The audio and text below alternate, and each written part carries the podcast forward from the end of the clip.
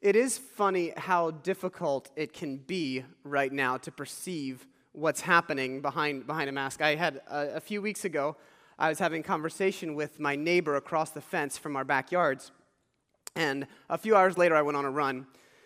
And uh, I was coming back up the path that leads into our neighborhood, and I saw these two women walking side by side in masks. And, uh, and I try to be cordial enough with a little hi or a nod when I pass people when I run. And, uh, and so, but I, I could do it in a very anonymous way that just says, like, hello. And, and it wasn't until I had gotten past, about 10 feet past the person, that I looked right in the eye that I realized it was my neighbor who I had been talking with just two hours before, face to face. And we'd had this long conversation. I just kind of did one of those, like, complete anonymous, ignoring you and, uh, and not realizing who, who they were. Uh, it's funny how just a little change can really throw us off in those areas. Uh, do any of you remember? It happens in other areas of our life too. Do any of you remember when you were in school and you would see a teacher at the grocery store, or maybe maybe they lived on the other side of your neighborhood and you saw them with their children, and you saw him him maybe working out, or you saw her uh, going for a bike ride, and and you just it was almost like you didn't recognize them because it just messed with you. It was a different we have, we have these categories, right? We have these assumptions, we have boxes and parameters that we place people um, in.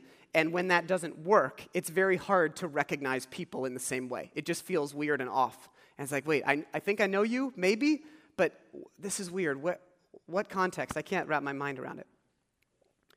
One of the central themes in the scriptures, over and over again across the Old and the New Testament, is I will be with you always okay? It's God's promise of presence, all right? And if that continues, if, if we take that promise, which is pretty much universally agreed on as one of the standards of God's character and promises, and if we take that and look at it today and say that that promise remains today, like almost all of us, I believe, would believe is true, if that's the case, uh, then we are left with an undeniable reality. And that undeniable reality is that Jesus walks among us unrecognizable all the time. You know what? I shouldn't say unrecognizable, I should say unrecognized. Jesus walks among us unrecognized all the time. In the midst of a stressed out world and a completely disorienting season of life, it can be really hard to see the risen Jesus. He's there, but we don't often recognize him.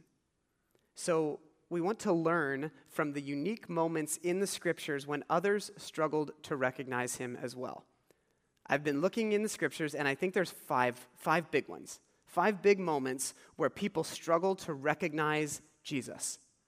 And so we're going to take a few weeks in a world where it can be really hard to see Jesus these days, and we're going to explore those stories, one each week. And we're to we're to take a look at why was it difficult to recognize Jesus and what can we emerge with what can we learn about our attitudes and our own spiritual growth and depth by looking into that today?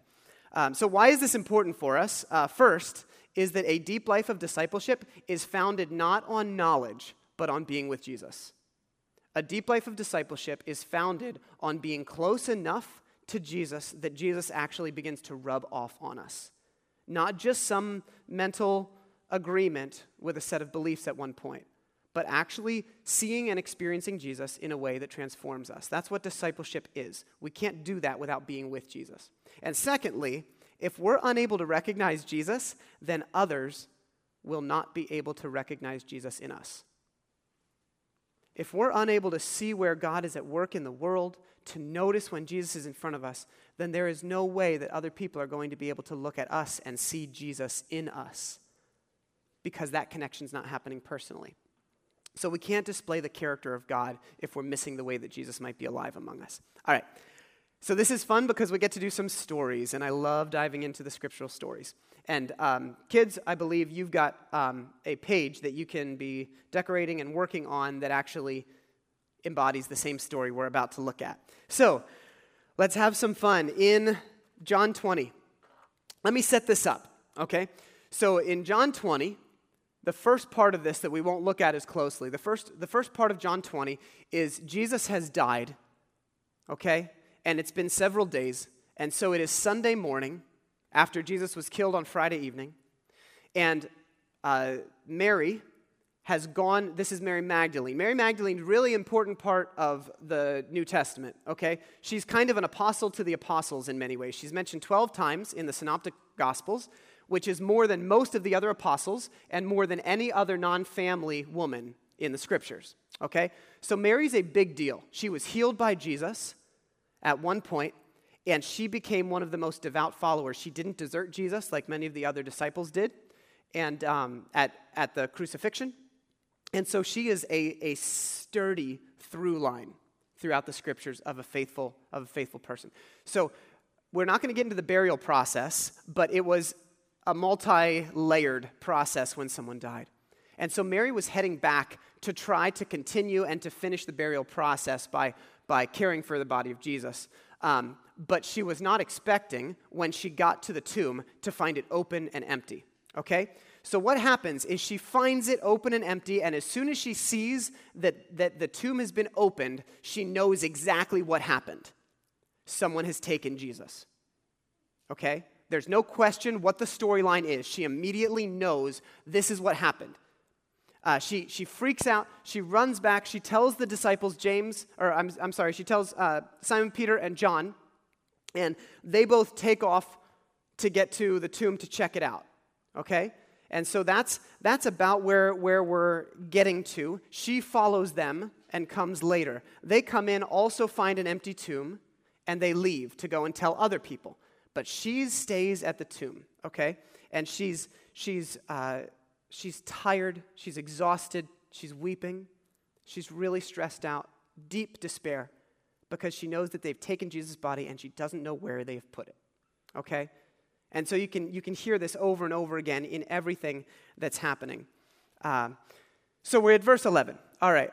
So this is Mary's second trip this morning to the, to the tomb. She stood outside crying.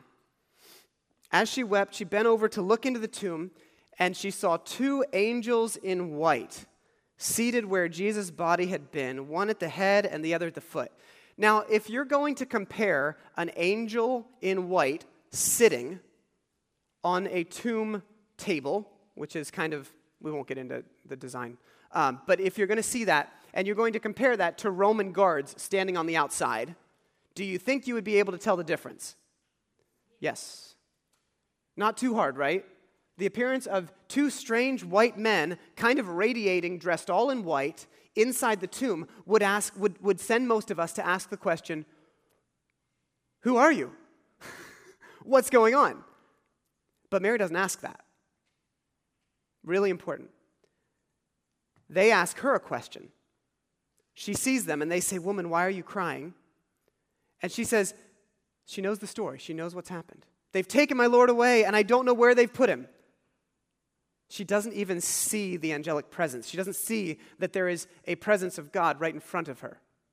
Very strange, by the way, in the scriptures. Most times when people encounter angels, they, they know it, even though angels take on a, a very physical human form. So, very unique moment. She can't see it, she sees right through them, okay? They've taken my Lord away, and I don't know where they have put him. Okay. At this, she turned around and she saw Jesus standing there, but she did not recognize or realize that it was Jesus. That word um, for realize is, is this Greek word. She didn't see him. She didn't, she didn't understand it was him. In, in the, Plato and, uh, and Aristotle used to use this word to talk about the essence of somebody, not just the physical form, but the character and the deepest part of the essence of someone was their eidos. So, so she did not see Jesus in his deepest form. She didn't she might have seen him, but she didn't understand who he really was, and it doesn't just mean appearance. It means his essence. She didn't get it. Okay? She looks right through. And so what happens in this moment? She sees him. She thinks he's a gardener. Again, he asks her the same question because God's asking her a question. Woman, why are you crying? They want to get to the heart of what's going on to reveal the beauty. So Jesus asks her the same questions that the angels do. Woman, why are you crying? Formal greeting, by the way. Woman, not, a, not demeaning, just a, a formal, formal greeting. Woman, why are you crying? Who is it that you're looking for? The defining question of the conversation. Who is it? What are you looking for? Is the question. What are you looking for?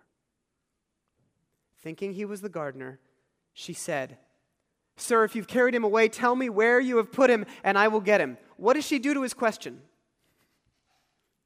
She just totally ignores the question the second time.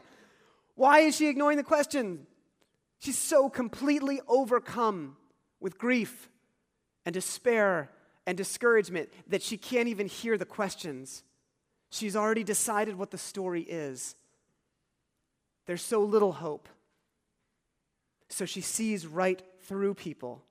If you've carried him away, tell me where you've put him and I will get him. By the way, on a practical level, can you hear that Mary's not really thinking straight?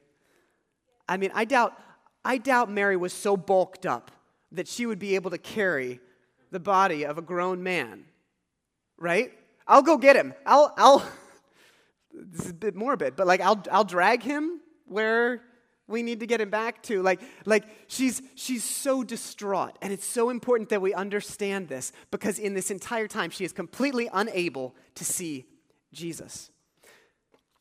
We're going to pause there for just a second because the key part of the, the first half of this story is that Mary is carrying with her a certain assumption.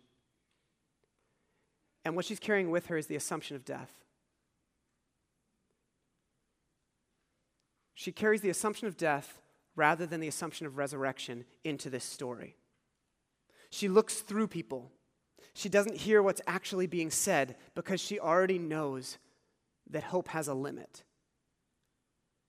What, what was, even, even her greatest hope lacked imagination. What was Mary's greatest hope at this moment? What was her greatest hope, the highest moment that she could possibly have perceived happening? Finding the dead body of Jesus. That was her highest imagination. That was the ceiling. That was as large as she could handle. And I don't blame Mary one bit for that. But I do kind of blame us because we're on the other side.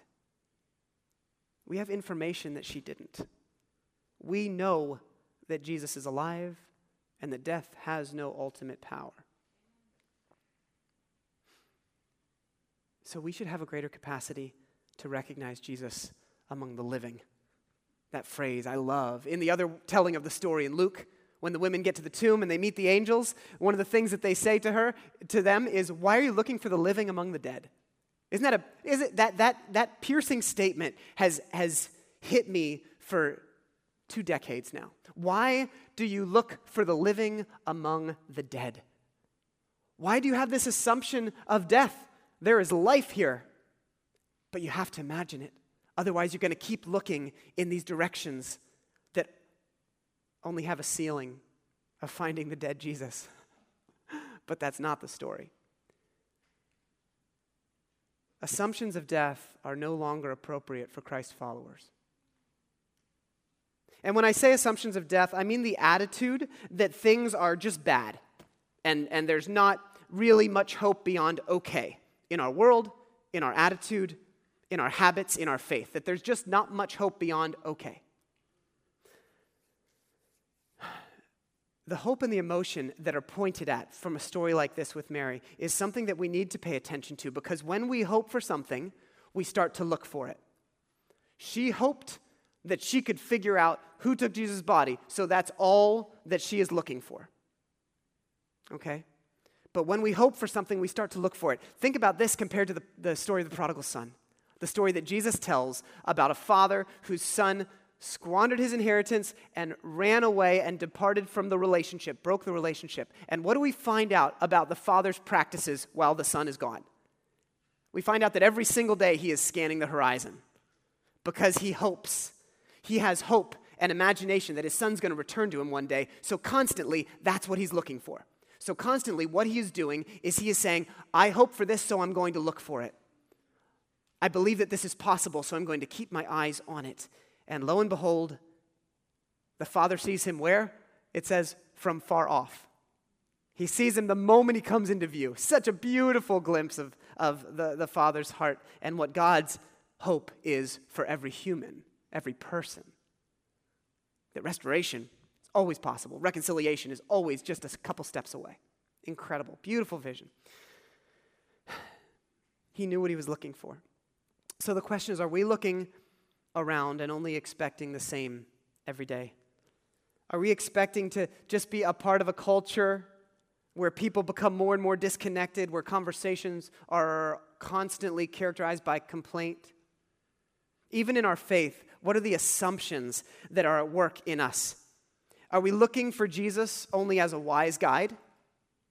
Just to kind of lay out some rules about living? Are we looking to Jesus only as an atonement for our sin?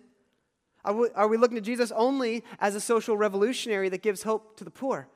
Yes, yes, yes, yes, yes, to all of it and more. If we find ourselves thinking that Jesus is one thing, only one place, then we will miss Jesus when he is right in front of us, but not looking like our expectations. When we begin to understand that Jesus came to make all things new, that Jesus came to rescue me from the power of sin and death and to transform our world into a place of justice and mercy and peace and to bring life and resurrection to dead places, when we get to that point and to create a community of support and encouragement, then we will be looking all the time for the living God, and maybe we will recognize Jesus when he's in front of us. All right, let's move on to the story because it doesn't end with Mary frantically looking around. All right. So she looks at this, uh, this gardener and she says, Sir, if you've carried him away, tell me where you've put him and I will get him. Interestingly, let me, let me just give you a little clue that you can't see because it was in the, the previous passage. Verse 14 says, At this, she turned around and saw Jesus standing there, okay? And then he asks her a question. And then she thinks he's the gardener and says, Sir, where you put him, tell, if you've carried him away, tell me where. Then Jesus says her name, Mary. And it says that she turned to him. We already knew that she turned around once to Jesus when she caught a glimpse of him. But by this point, she had already turned around. Where have you put him? And she's already looking around somewhere else. So when Jesus says her name, she turns around a second time. Her back is to Jesus when he utters her name because she's still looking in the wrong place. She's still not recognizing Jesus. And he says her name, Mary, a name that he has said so many times before. And it's not, I'm, I'm, I'm positive, it's not just the name, but it's the way it's said. It's the recognition in the voice. It's not just that somebody guessed the name of Mary, but it does something. She turns to him and cries out in Aramaic, Rabboni, which means teacher. It's a loving, meaning a loving, loving expression of teacher, like daddy version of dad. Rabboni. Jesus said, Don't hold on to me, for I have not yet ascended to the Father. So she clings to him. Go instead and tell, go tell them, I'm ascending to my Father and your Father, my God and your God. Interesting that Jesus makes a bit of a delineation here between his relationship with the Father and hers.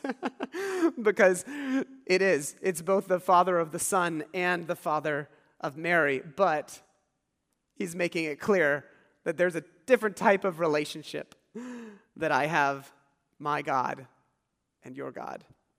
Mary went to the disciples with the news, I have seen the Lord, and she told them that he had said these things to her. Okay, let's sit with that moment of the name. The power of uttering a name is completely profound, right? When someone utters your name, you take notice. A name is, is highly personal. When I, when I check out somewhere at a grocery store, uh, when I can, I try to take note of the cashier's name, just so that at the end, I can call them by it. I can, I can thank them by name. And often something happens when I say, Thanks, Jessica. And I walk away. There's, there's something that when someone recognizes you, even if they don't know you well, your name is so personal that it does something. It changes in some way, it changes you. Uh, hearing our name, it like snaps us out of our internal world. It snaps us out of all sorts of things, right? That's why we use all of our names with our kids, right? That's why we pull out every name that we can possibly come up with. And the people that decided to give multiple middle names are more effective um, at this. I have some friends from more, you know, Latino cultures that have like three middle names And it's wonderful because when they need to get somebody's attention, you know that they mean business when you hear six names in a row. It's beautiful. But, but when I, you know, when, when we are trying to snap somebody out of their headspace, when they're ignoring us, you know, I will say, Soraya Joy. Please don't keep bouncing on the couch, right? Like, we know when we use names, we want to get someone's attention, and sometimes we want to snap people out of it and, and say, hey, pay attention to me. My kids used to take my face when I was talking to them. Daddy, pay attention to me. What I just say, Daddy? Four years older. What I just say, Daddy? I need to do a better job of listening. But, but this is one of the things that makes that story so incredibly poignant. The utterance of Jesus shakes Mary out of her head spinning disappointment and out of her grief and out of her frustration just for a moment. It makes her stop, it makes her slow down, and it makes her see. Interesting that Mary doesn't say, How do you know my name? She just hears it and receives it. Her insecurity, her fear, her heartbreak, her loss, her hopelessness, her assumptions drift away when she hears Jesus speak her name. God knows our name in the deepest places, and therefore, God, He sees the core of who we are. He desires to build a relationship with us in the deepest ways. Do we understand that God calls us by name? Take a look at the, the scriptural witness to this. Um, now, Isaiah speaks about God calling the name of Israel as a people, but there's both a corporate and a personal element throughout all of the scriptures of God knowing our names, calling us by name. I didn't even include any of the psalmists' statements about how deeply God knows everyone personally. Isaiah says, Don't be afraid. I've ransomed you. I've called you by name, and you're mine. Isaiah 49, I have written your name on the palms of my hands, God's tattoos. John 10, Jesus is speaking. The sheep recognize the voice of the gatekeeper. He calls his own sheep by name and leads them out. Jesus says, I know those who are desiring to follow me. I know them intimately. I know them by name. Matthew, Jesus teaching again, very hairs on your head are numbered. You're so valuable.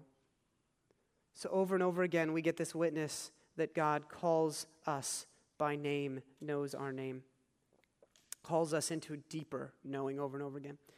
The experience of Mary at the tomb happens over and over again in our lives, uh, especially right now when we are so incredibly full of distractions, full of frustrations, full of grief.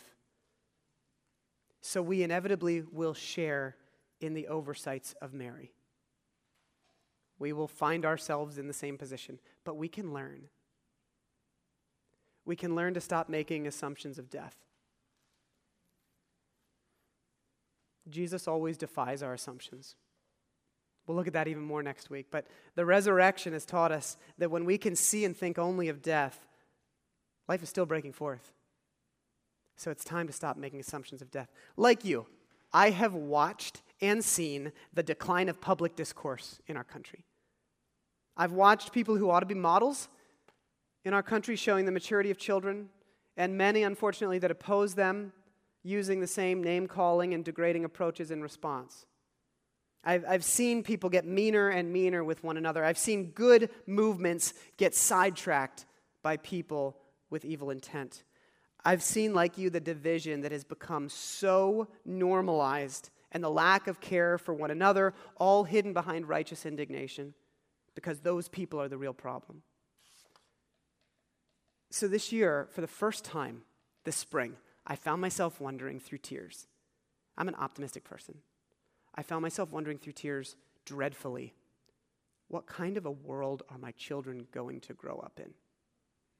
I have never asked that question before in my life, but I found myself asking it this spring. And this week, after sitting with Mary and with Jesus, I realized just how much I still struggle to recognize Jesus. Because Jesus is alive and Jesus is risen, and I am missing things because I can't look around with hope. I've been carrying around the assumption of death. So, do you know what kind of a world my children will grow up in? They'll grow up in a world where they understand that when someone does something bad, doing something good in response is always possible. They'll grow up in a world where when someone is in need, their family talks about it and figures out what they will do to help because we're all humans in this thing together. They'll grow up in a world where they learn that although all people are equal and wondrous, not all people are actually treated that way, but they can be a part of the change. They'll grow up in a world where honest acts of kindness bring more praise than straight A's any day, and where raucous laughter is always appropriate, inside and outside of the home. They'll grow up in a world where their parents are trying to listen to Jesus' voice, even though they frequently can't hear it because they're talking too much. At least one of them. They'll grow up in a world where beauty is always around and able to be noticed because God is a brilliant artist. They'll grow up in a world where, regardless of who the president is, Jesus is Lord and Jesus is leading us to do wonderful things for others. And the darker the night is, the more noticeable the light will shine. And I wrote that line before it was mentioned twice already in this gathering.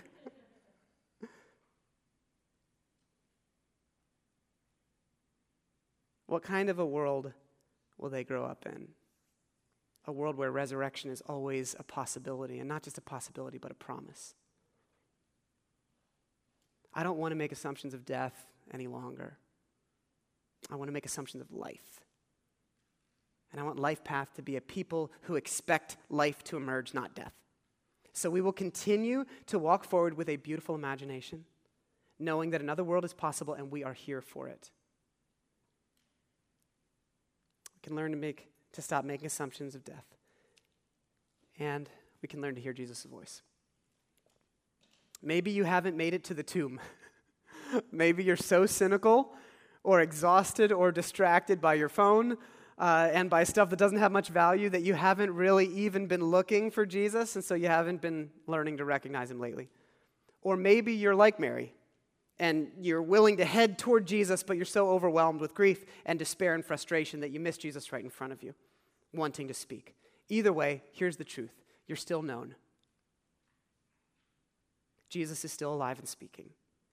And Jesus has lived with his disciples for a few thousand years of some hard times. So we're going to be able to continue to hear the voice of God through whatever we're going through right now. So, so, church, let's listen together for the voice of Jesus calling our names and reassuring us of his presence. That is the hope. Let's not miss Jesus because we've already figured out the storyline. He's been taken, someone's taken him. Let's not miss because we figured out the story and how it already ends. Because we don't know. Well, we do know, and it's beautiful. I'm excited to share. Um, it, it, takes, it takes time and energy to retrain our hearts and minds in this way. It, it really does. It takes time and energy to retrain our hearts to slow down enough to be, to dwell well with Jesus and to learn how to recognize the voice of God and hear that God has called our names. Uh, Jesus is a gardener. ironically enough, even though he's mistaken for one. He is a gardener, and, and his promise is to grow us into a beautiful creation now and forever. I'm really excited to share that in less than a month, we're going to be embarking on a really unique journey um, into deeper discipleship with Jesus as a community. We're going to be doing a, um, a project that, that walks us into a deeper experience of what it means to slow down and listen to Jesus um, as, a, as a group, a study together. And um, You'll hear more about that in the coming weeks and what that's going to look like, but, but we are taking this experience and calling of Jesus to, to go deeper really, really seriously because it affects the inward, the upward, the outward. It all is affected. How well you can live out compassion is affected by how well you can listen deeply to the voice of Jesus. So I'm excited about that, and I, I hope you are too. So let's just close our time with a, a moment of gratitude to Jesus, and then we'll uh, share in communion, and we will be on our way. Jesus, we are thankful. We're thankful that in the moments that we don't recognize you, you still recognize us. And you still speak. And you speak our name. Help us, Lord, to not grow cold or grow cynical, to not let our ears grow shut. Help us live with hope in new ways, whatever it might be that each of us is experiencing. Help us recognize where you're at work so that we might live with an attitude of resurrection. We know that there's no formula for any of this, Lord. But we do believe that your promise of presence is steady and reliable. We thank you for that. Amen.